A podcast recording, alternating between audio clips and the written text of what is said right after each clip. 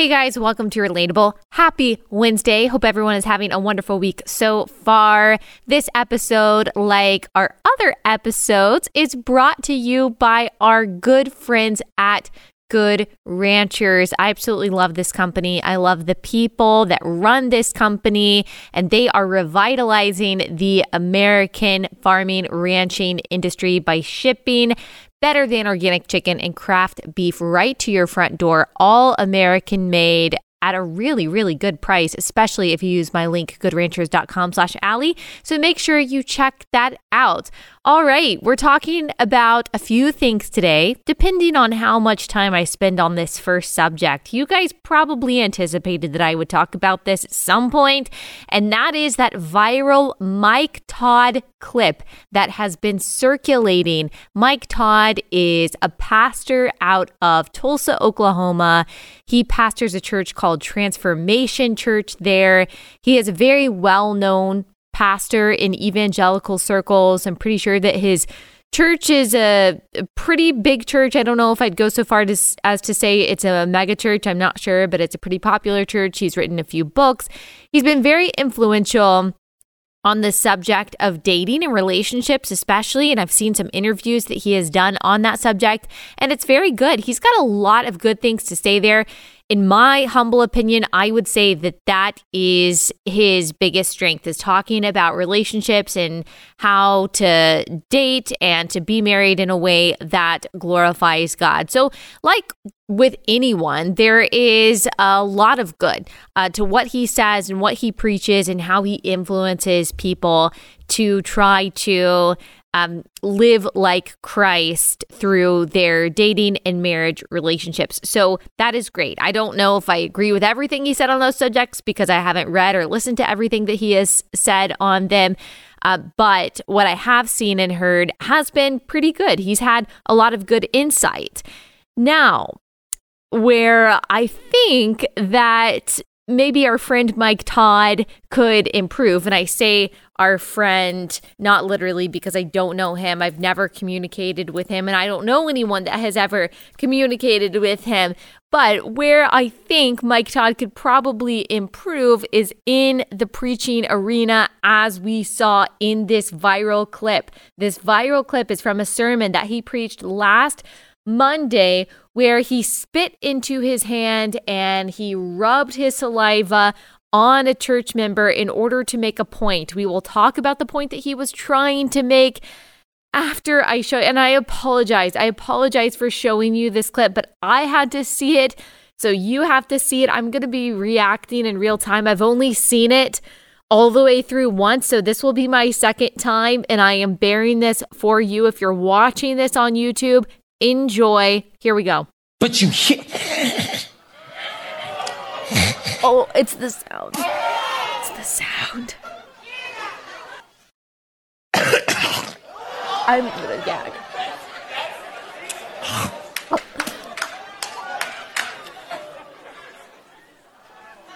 Yeah, because the vision I'm about to give you. Oh my gosh. It That's his nasty. spit, guys. That's his spit that he's rubbing together in his hands. So he just hocked a loogie, rubbed it in his hands, and is putting it on this guy's eyes. It's dripping off his face. And do you... S- Do you hear and see the responses of the people? Oh my goodness, guys. Oh my goodness. If you're asking yourself, why in the world was that necessary? I think that's a really good question. So social media lit up uh, with responses. There were a lot of really funny tweets. Like if you just type in Mike Todd on Twitter, you'll see a lot of funny tweets. Some of them were rude, and I don't think that that is necessary. Like try, you know, trying to personally attack him. I don't think that's right, but there were a lot of really funny responses to what he did. So just check that out. If you've got an extra ten minutes and you want to laugh, some people had some humorous things to say about that, and a lot of people were grossed out. I mean, there were there were articles written about this.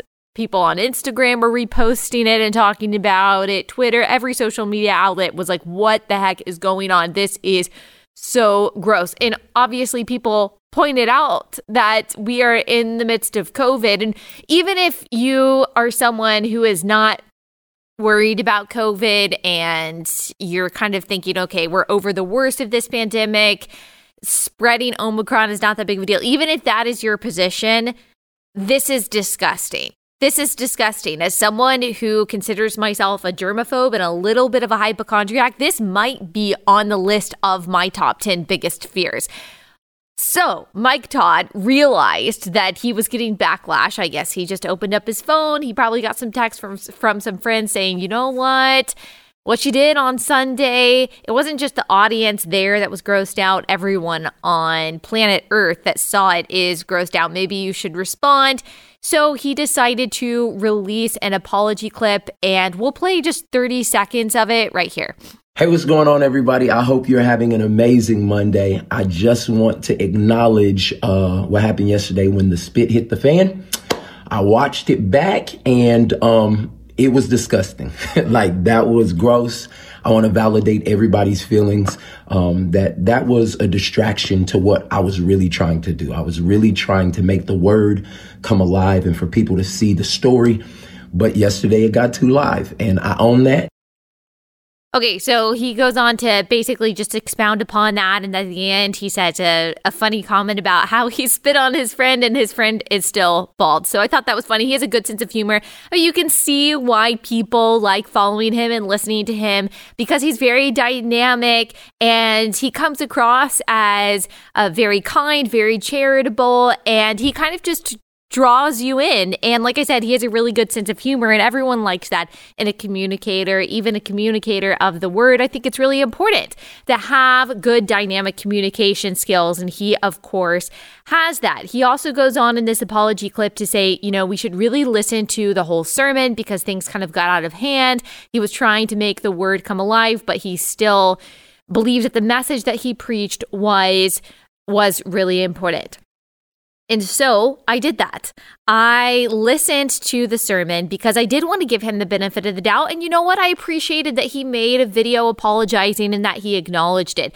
We did a an episode a couple months ago, a few months ago, I think it was in October, about a particular comment that was made in a sermon and posted on Facebook by Stephen Furtick. And we will link that episode in the description to this episode. And I got some pushback on that. A lot of people, however, appreciated it. I tried to be as charitable as possible while still explaining what he said was not just a little bit wrong, but actually anti-biblical, not just unbiblical, but anti-biblical and anti-gospel. He basically said that Jesus doesn't make you into a new person.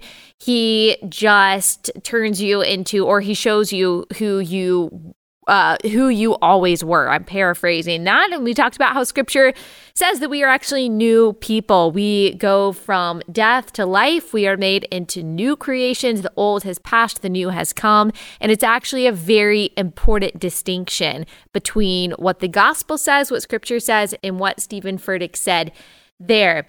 And so this reminded me, this whole situation reminded me of that. But Stephen Furtick never apologized. He never explained or clarified, as far as I know. Maybe he did and I just didn't see it or hear it, but I looked for that and I didn't see that. The post was deleted after some backlash, and that was it. So I do appreciate, in the spirit of transparency, Mike Todd coming out, acknowledging, hey, yeah, that was gross, that was a problem. But he does say in this apology video, please go and listen to the whole sermon. So because I... Because I, I liked, uh, you know, the apology, and I wanted to kind of take him at his word. And plus, I just think this is important in general. I went back and I listened to the sermon. And just to be honest, I only listened to the first forty-five minutes or so of it. I wanted to make sure that I got the context around this incident, but I also wanted the lead up to it to really know what he was talking about. I'm like, you know what? Maybe he had some amazing expository preaching leading up to this, and it did just kind of, he was just trying to give a demonstration, and it did just get out of hand. He didn't realize how disgusting it would be. All right, that would be one thing. That was not the case. That was not the case. I listened to the first forty-five minutes of it, and I felt so tense the entire time I was listening because of the blatant mishandling of the Word of God.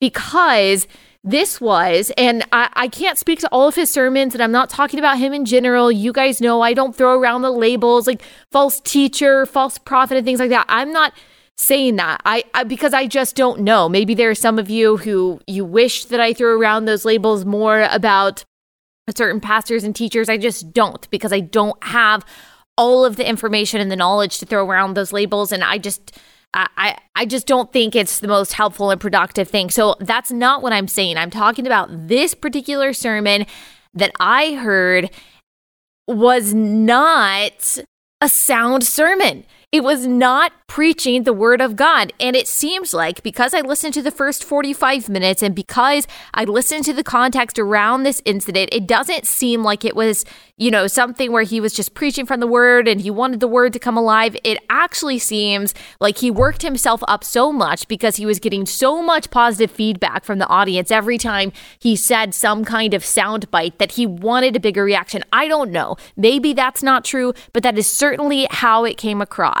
And speaking of Stephen Furtick, this sermon reminded me so much of what Stephen Furtick does. And it is called, as we talked about in that Stephen Furtick episode, eisegetical preaching, where you take a verse, or really you take an idea, and then you find a verse to kind of support the idea or the theme that you want to preach on. So you take a verse. In this case, the verse that he used was Proverbs twenty-nine eighteen. He used the Message version, I think, but this is the English Standard Version that says, "Where there is no prophetic vision, the people cast off restraint, but blessed is he who keeps the law."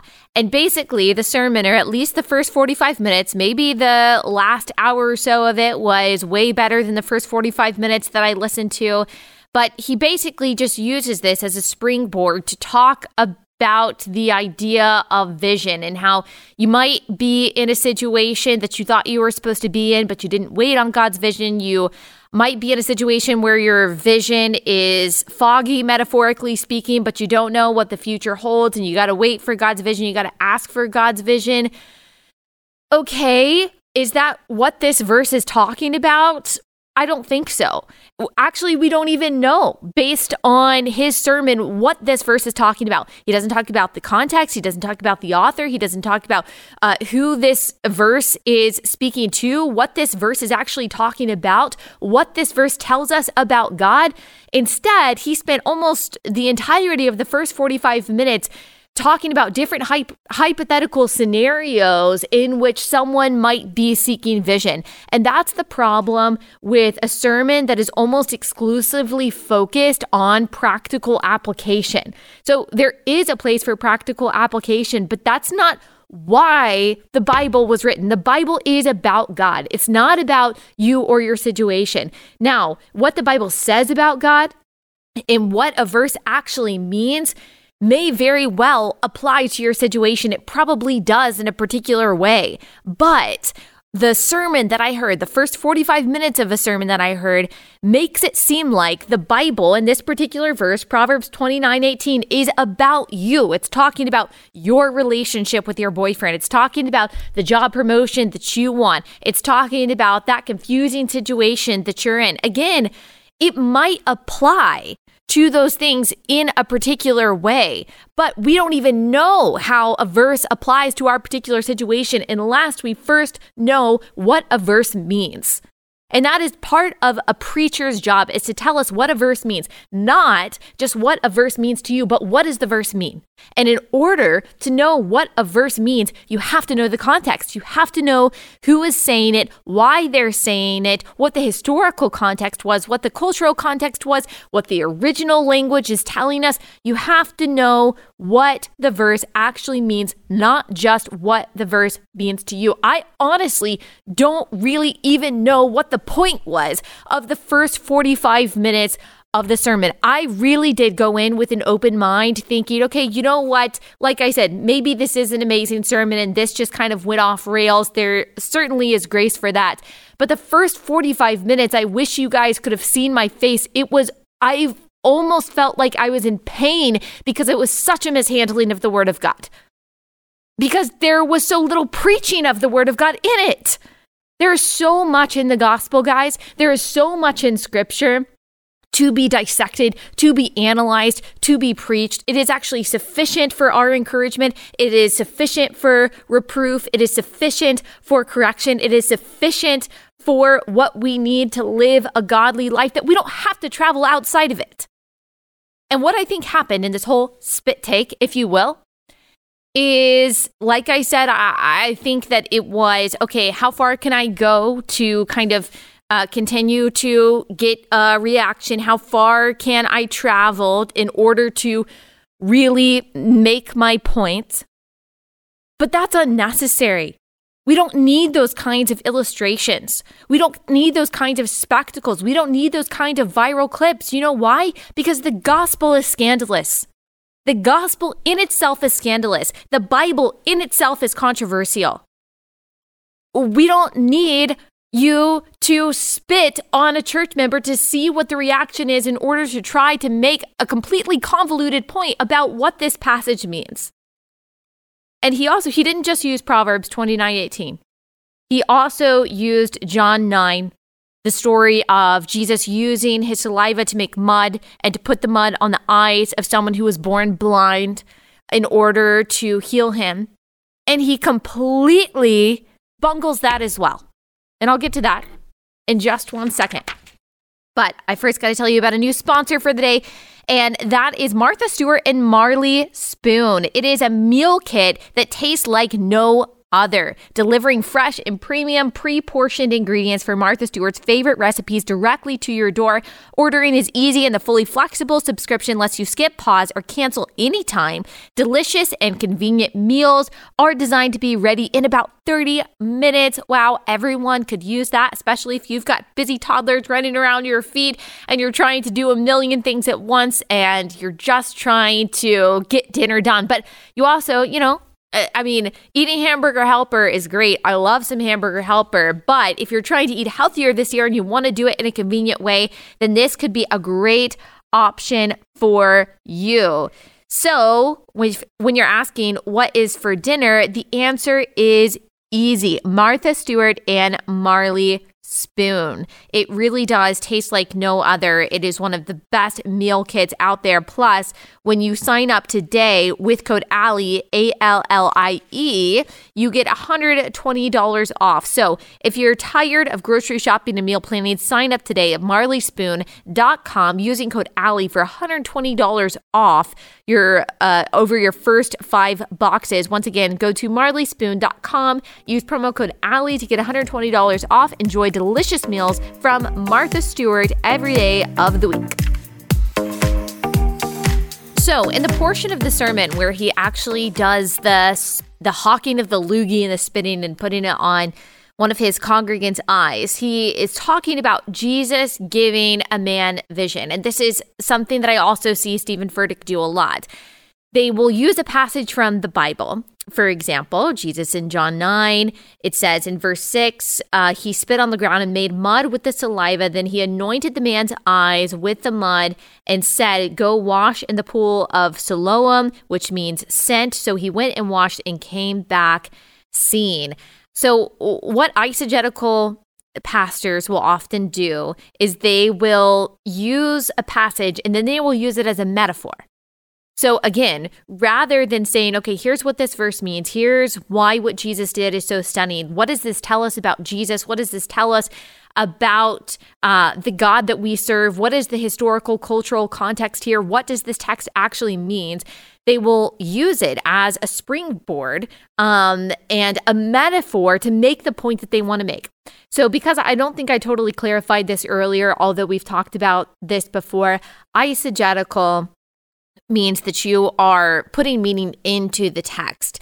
Exegetical, which is the proper way to preach the word of God, and this is something that I have learned from listening to many exegetical preachers over the past, uh, you know, while I have been a, a Christian. This is not something, I'm not a preacher, so I'm not saying it from that perspective. I've learned from very wise people what exegetical, expository preaching looks like, and that is drawing the meaning out of the text. So you go to the text and you say, what does it say? And what does it mean? What does it tell us about God? What does it tell us about sin? It is not, what do I want the text to say? Or what do I want to say? And how can I get the text to then support what I want to say? Now, you can preach eisegetically and not necessarily say something unbiblically um, or unbiblical. You could say, I want to talk about the glory of God. what verses can I can I use to support that? That's not necessarily bad. That's not necessarily going to lead you to some kind of unbiblical conclusion. But even so, when you go to the text, you are looking for what the text actually means, not what you want it to mean, and not what it means to you. So eisegetical preaching gets us into all kinds of dangerous zones because we are fallible. And so we want to say something. We want scripture to support what we say. And so we are going to bend over backwards and use all kinds of crazy tricks to try to get the Bible to support what we uh, what we want to say and the point that we want to make, when really the Bible makes the point. And we draw out what the point is using careful study and understanding of scripture.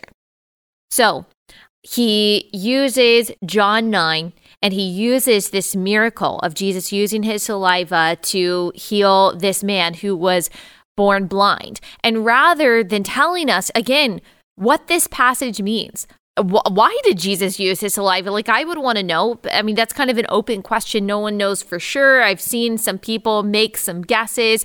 Now, Mike Todd does talk about he was putting his D N A on this person to say that you are like a part of my family. I don't know if that's true or not. I haven't seen any evidence of that. There are some cult there there's some cultural context here that I think could probably give us some clues, but we don't hear about that. I I, I don't remember hearing about that from Mike Todd. Instead of learning more about Jesus and what it meant that he was able to perform these kinds of miracles, what this chapter of the Bible actually means, why it was included, what this says about God, what this means uh, when it comes to the power of God and the power of Christ, what does this tell us about the gospel and about the God that we worship? Instead, it is used, at least in the first forty-five minutes that I heard, as a metaphor that God gives us vision, not just literally heals people from blindness, but he,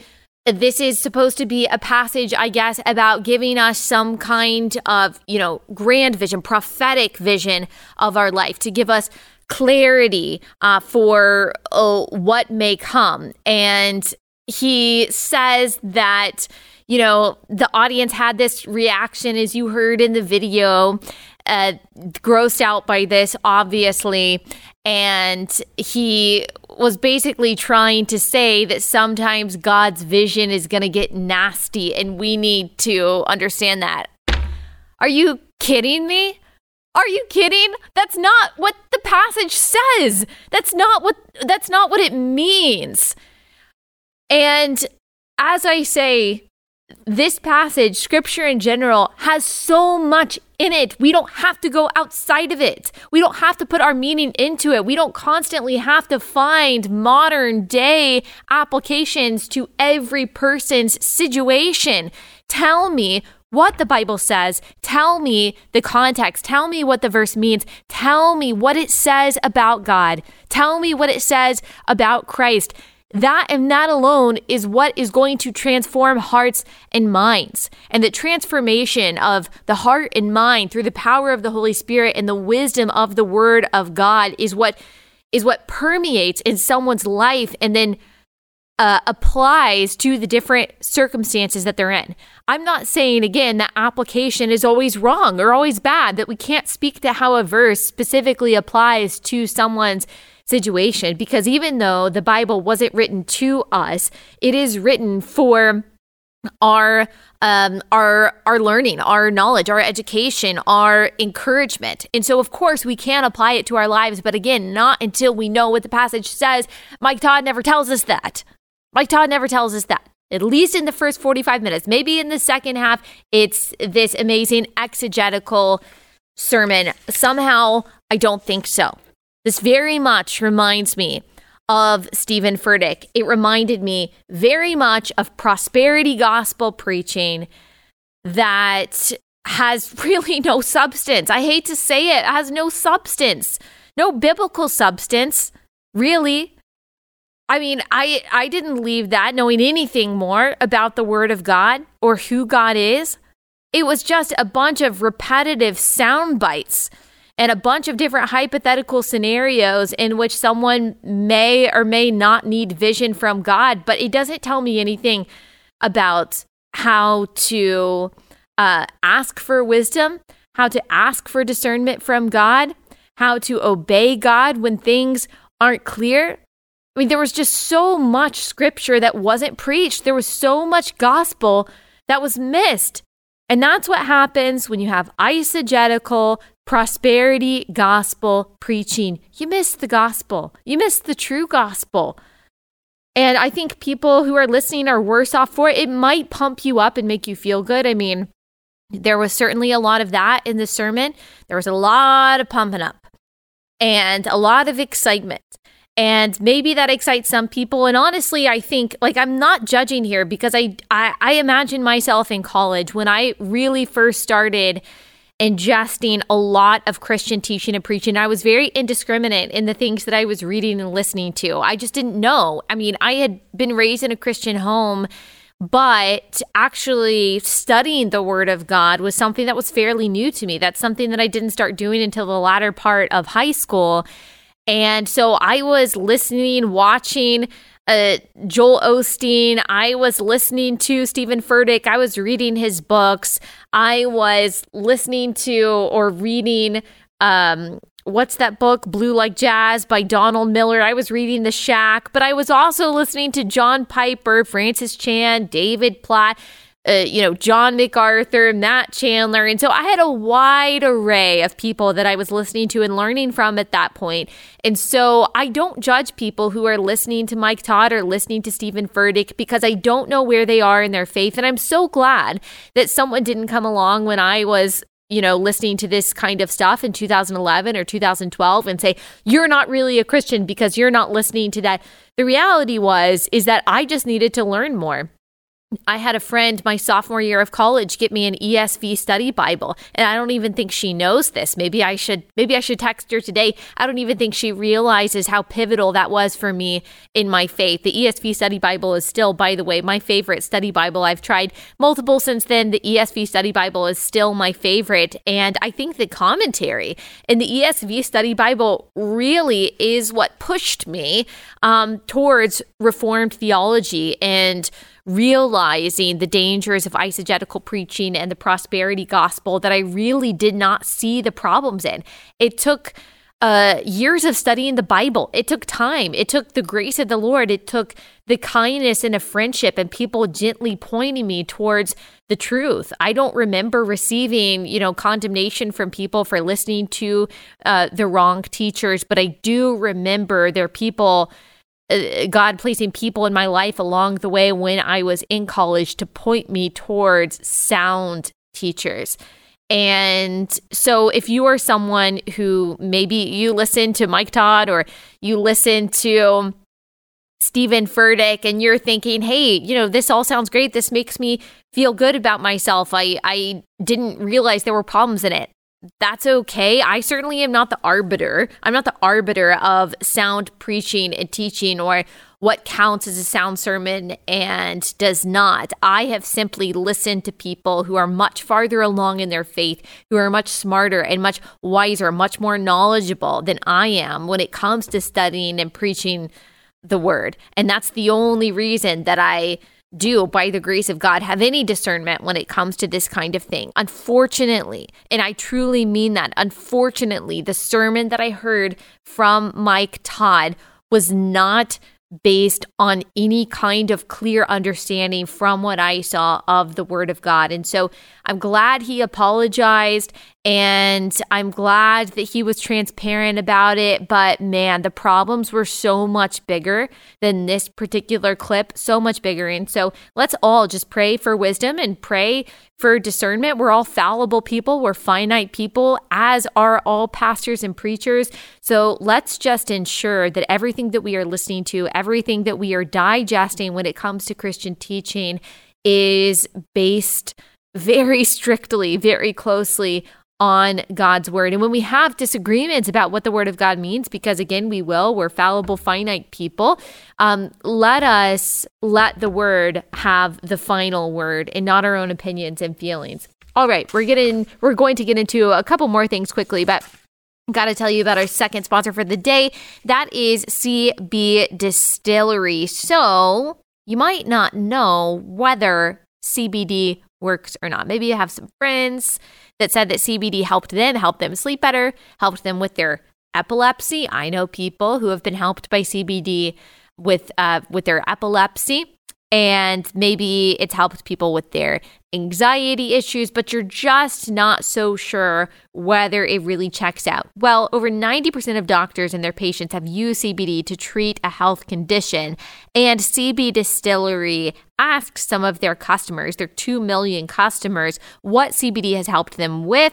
ninety percent of C B Distillery customers said they sleep better with C B D. If nagging discomfort is a problem, eighty percent of customers said C B D helps with discomfort after physical activity. And so there are a lot of different ways that people use C B D that may be helpful. If you haven't discovered the power of C B D, you are missing out. Go to c b distillery dot com where you order online with no prescription required and enter Allie for twenty percent off. Again, enter Allie, A L L I E, for twenty percent off at c b distillery dot com. Not available to our relatable listeners in Idaho, Iowa, and South Dakota. For everyone else, go to c b distillery dot com, promo code Allie. Okay, totally shifting gears. I just wanted to talk about this story that I saw circulating on Twitter yesterday quickly, and that is about Justice Neil Gorsuch refusing to wear a mask while they're hearing oral arguments on certain cases. And the reason why this is a problem is because another Supreme Court Justice, Sonia Sotomayor, whom we talked about a couple weeks ago when we were talking about, well, we talked about her during the Dobbs case because of her claim that a child in the womb who moves or even resists the prick of an abortion needle isn't necessarily alive just because that child can feel pain. And we also talked about her a couple weeks ago when we were discussing the vaccine mandate case, when she said that a human being is basically a machine that sparks and or that spews sparks. So just like a machine spews sparks, and I guess you have to fix it or take control of it so that it stops spewing sparks, you should be able to do the same thing with a human being. Of course, there is a big problem with that logic, but also human beings are not machines. But I think her comments in both cases show us the progressive view of human beings that really are just blobs of cells from the time that they are conceived until the time of death that can simply be controlled and manipulated by the government. So I appreciate her giving such a clear picture of the left-wing view of human beings and the value of humans.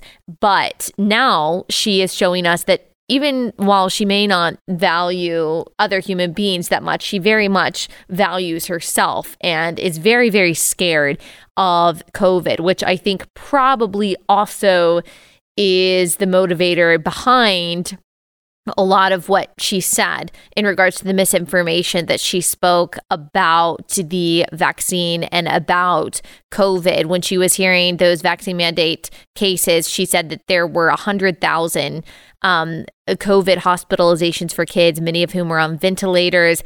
That is absolutely untrue. Even the director of the C D C, who I would say is a factless fearmonger usually when it comes to COVID, said that it's only about three thousand pediatric hospitalizations total, and the vast majority of those cases are with COVID, not because of COVID, which means that a kid might be uh, might be admitted to the hospital for whatever reason, and he just happens to test positive for COVID. And so she was very off base. No one really cared to correct her, I guess, in the moment, or even there were very few people that wanted to correct her after either.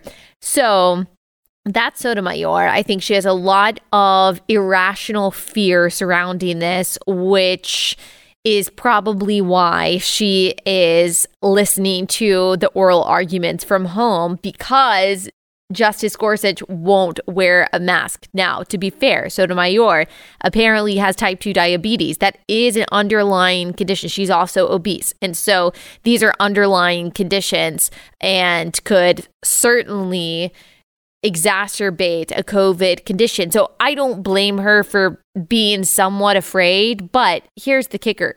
Here's what C N N says. Under Supreme Court rules, media covering the court proceedings and lawyers arguing before the court have to wear masks, but there are no specific rules regarding masks for justices. All of the justices have been fully vaccinated and received booster shots. They are also frequently tested. So if the vaccines work as well as she says that they do, what is she afraid of? I mean, we know at this point that the vaccines don't stop infection or transmission, which is why vaccine mandates are just ridiculous. They are unscientific nonsense. They don't make any sense. And more than that, there are threats to personal liberty. And so, but if she trusts them the way that she says that she does, then why does it matter if Gorsuch isn't wearing a mask? But the bigger thing, I think, is not the fact that they're all triple vaccinated at this point, but also that they're tested frequently. He is not going to infect her. First of all, he's probably not going to infect her. I'm sure he's not. I, I'm sure that even though they are apparently sitting by each other, um, it would probably be difficult for that to happen, especially if he is asymptomatic. He's not going to be hearing these oral arguments if he has COVID symptoms, but they're also tested frequently, so he knows that he doesn't have COVID. It'd be one thing. Now, I would agree that it is selfish. If he knew that he had COVID and he's coughing and, you know, pulling a Mike Todd and rubbing his loogie all over Sonia Sotomayor's face, I... Yes, I would say that that is disgusting. And I would say, Justice Gorsuch, you are a very selfish man and that is gross. But that's not what's happening. He's sitting in his own seat, testing negative for COVID with three vaccines. Apparently, you know, that means something to Sotomayor. And yet she is still making a big deal of this. She is still listening remotely. That's fine if she wants to listen remotely. But the fact that this is becoming a big thing where the liberal media is calling Justice Gorsuch selfish for this, that just doesn't make any sense. Like, in what way? Explain to me scientifically how someone who tests negative and then refuses to wear a pointless mask is selfish. That just doesn't make any sense. Is the virus going to secretly somehow, is the virus saying, okay, I'm going to avoid testing positive on this test, but I'm going to secretly like secrete out of Justice Gorsuch's mouth and infect Sotomayor? Is that the scientific way this works? It's just another example of COVID really becoming a religion. Like I said, I don't care that Sotomayor is doing this remotely. If that's what makes her feel comfortable, that doesn't make a difference to me. But the media backlash about this and just condemning Justice Gorsuch, it's really, it's not because he won't wear a mask. It's because he's conservative. That's why. But by the way, he's not even as conservative as conservatives would like.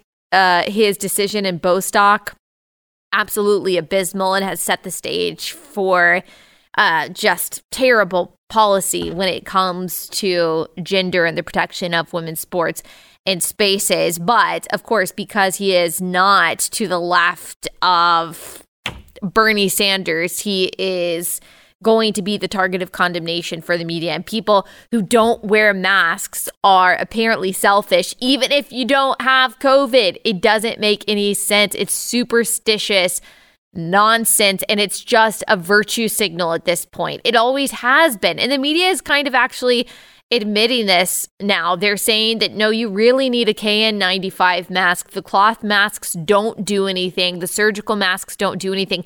Yeah, I've been talking about that for almost a year now. There have been many studies that have proven that the surgical masks, that the cloth masks don't do anything. Sure, the K N ninety-five mask, the N ninety-five mask, sure, they can be effective. If you have symptoms or like if you are infected, they might protect if it's perfectly fitted and you don't wear it for too long. That's possible. But if you're not sick, you're not protecting anyone from anything. I don't even think we have good data or good science to prove that asymptomatic spread is a thing. And if it is a thing, is it a significant thing? I don't think we have any data to back that up whatsoever. So what is the point of a healthy person wearing a mask? I don't think that it makes any sense. And we've been saying for a very long time that there are very few masks that actually work. And we were gaslit and told, no, your little cloth mask that you got in Target that was also made in Wuhan, China, it definitely works. It's definitely what's keeping people safe. I mean, this is another reason why mask mandates in schools doesn't have it ha- they have no sig- significance in mitigating the spread of COVID at all. It's always been stupid. It's always been silly. It's always been unscientific. And we've been saying that for over a year now, for almost two years now. Geez, it's been such a long time.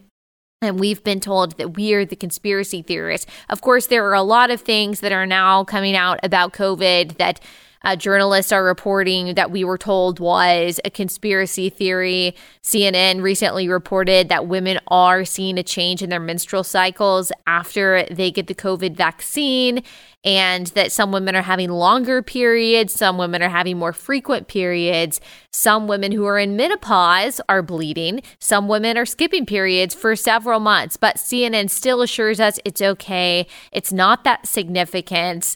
And I'm like, yeah, you know, it's just your reproductive system. It's just, just your ovaries. It's just ovulation. It's just your ability to be able to have children one day. Don't don't worry about that. It's fine. It's fine.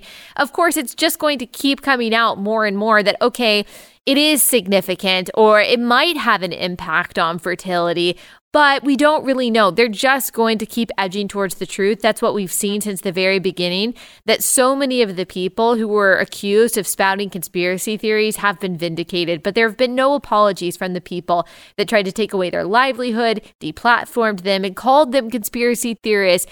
I think before the midterms, we're just going to be incredibly gaslit. I think that Democrats realize that all of this hysteria and the policies that just don't make any scientific sense are losing popularity even among Democratic voters. I think they really need the economy to get back in shape. I think that they need to have a sense of normalcy uh, before the midterm elections to try to say, look, Democrats and Joe Biden are doing such a good job with the economy. Look how great life is. And by the way, I think that things are going to go that way because Omicron just isn't very virulent. And I think that shows that while the virus may be transmissible, it's not as deadly as it once was. And so it's just going to get harder and harder to justify some of the very cumbersome restrictions that exclusively Democrats are putting into place, into place, especially when it comes to remote learning. Parents of, on both sides of the aisle are so weary of the politics that are being played at the expense of their children when it comes to unscientific mask mandates, when it comes to remote learning and school closures. And so I think Democrats are going to pretend that they have been the ones pushing for normalcy all along. And you can't let them get away with that. You can't let them get away with the gaslight. I saw another C N N headline that they posted on Instagram, and I was like, oh my gosh, wow, this is brand new information. I would have never ever thought of this. And the headline said, new research shows kids experienced both mental and physical health problems. New research, new research, anxiety, depression, lower physical activity, food insecurity, and school disengagement linked to school closures and social lockdowns. Oh my gosh. Thank you so much, C N N, for your honest journalism. I know that I'm just dripping in, in sarcasm in this segment of the podcast. I'm sorry. I'm over it. I am so over it. And I'm so tired of the gaslighting. These people ruined people's lives and pushed kids to the brink of suicide or into suicide because of these unscientific school closures and lockdowns and forced isolation. And a lot of kids were pushed into the arms of their uh, domestic abusers, were pushed into food insecurity, have fallen far behind academically. I mean, talk about income gaps and success gaps between the rich and the poor. Those are going to be wider than ever. And I don't know if they're ever going to close because these kids won't get their childhood back. They won't get their elementary education back. Yes, I would love all parents to be able to opt out of public school and just homeschool or send their child to a Christian school. I think that would be great, but that's not the case. It's not a possibility for a lot of people. And so for the kids that have to go to public school, they have no other option. They're really going to fall behind. The most vulnerable kids have had it really bad over the past couple of years. And the conservatives who have brought that up, again, have been told that we lack compassion, that we lack empathy somehow, that they're going to die of COVID if they're sent to school without a mask. It was all a lie. It was a lie. Don't you forget that these people lied to you over the past two years. Don't you forget who put these policies in place over the past two years, especially when it comes to the midterms. Do not let them lie to you. They did this and they're trying to act now like they want to, they, they want things to go back to normal.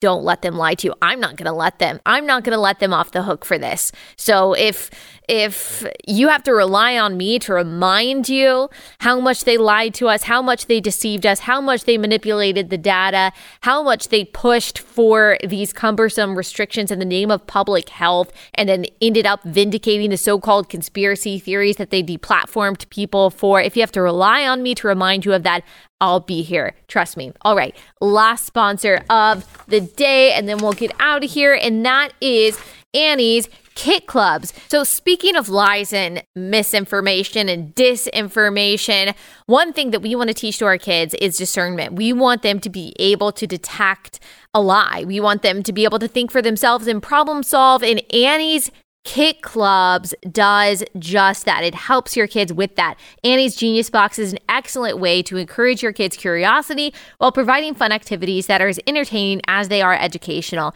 Each month, your young scientists will get a new box bursting with three hands-on activities to explore an exciting STEM theme like geology, like chemistry, like aerodynamics, and more. Maybe if I had this when I was a kid, I would have actually liked science. It's perfect for kids, for all kids ages seven to twelve. Genius Box can empower your kids' imagination and critical thinking skills. This would be a great gift for maybe your uh, son or daughter, your niece or your nephew. The exciting top secret mission envelope in every box will walk them through multiple amazing projects each month. Your kids can design a hovercraft, examine fossils, build robots, and so much more. Introduce your kids to real science, research, and the incredible value of asking good questions. Go to annies kit clubs dot com slash Allie. Save fifty percent on your first box. That's annies kit clubs dot com slash Allie. annies kit clubs dot com slash Allie. All right, that's all we've got for today. Tomorrow, we've got a great interview. We're going to be talking about the Olympics happening in China. Can we even believe that that is still going forth when we look at the havoc that has been wreaked, that has been wreaked on the world because of China's corruption and incompetence? It's really incredible that that's happening. So we're going to be talking about that tomorrow. Once again, if you love this podcast, please leave us a five-star review. That would mean so much. I will see you guys back here tomorrow.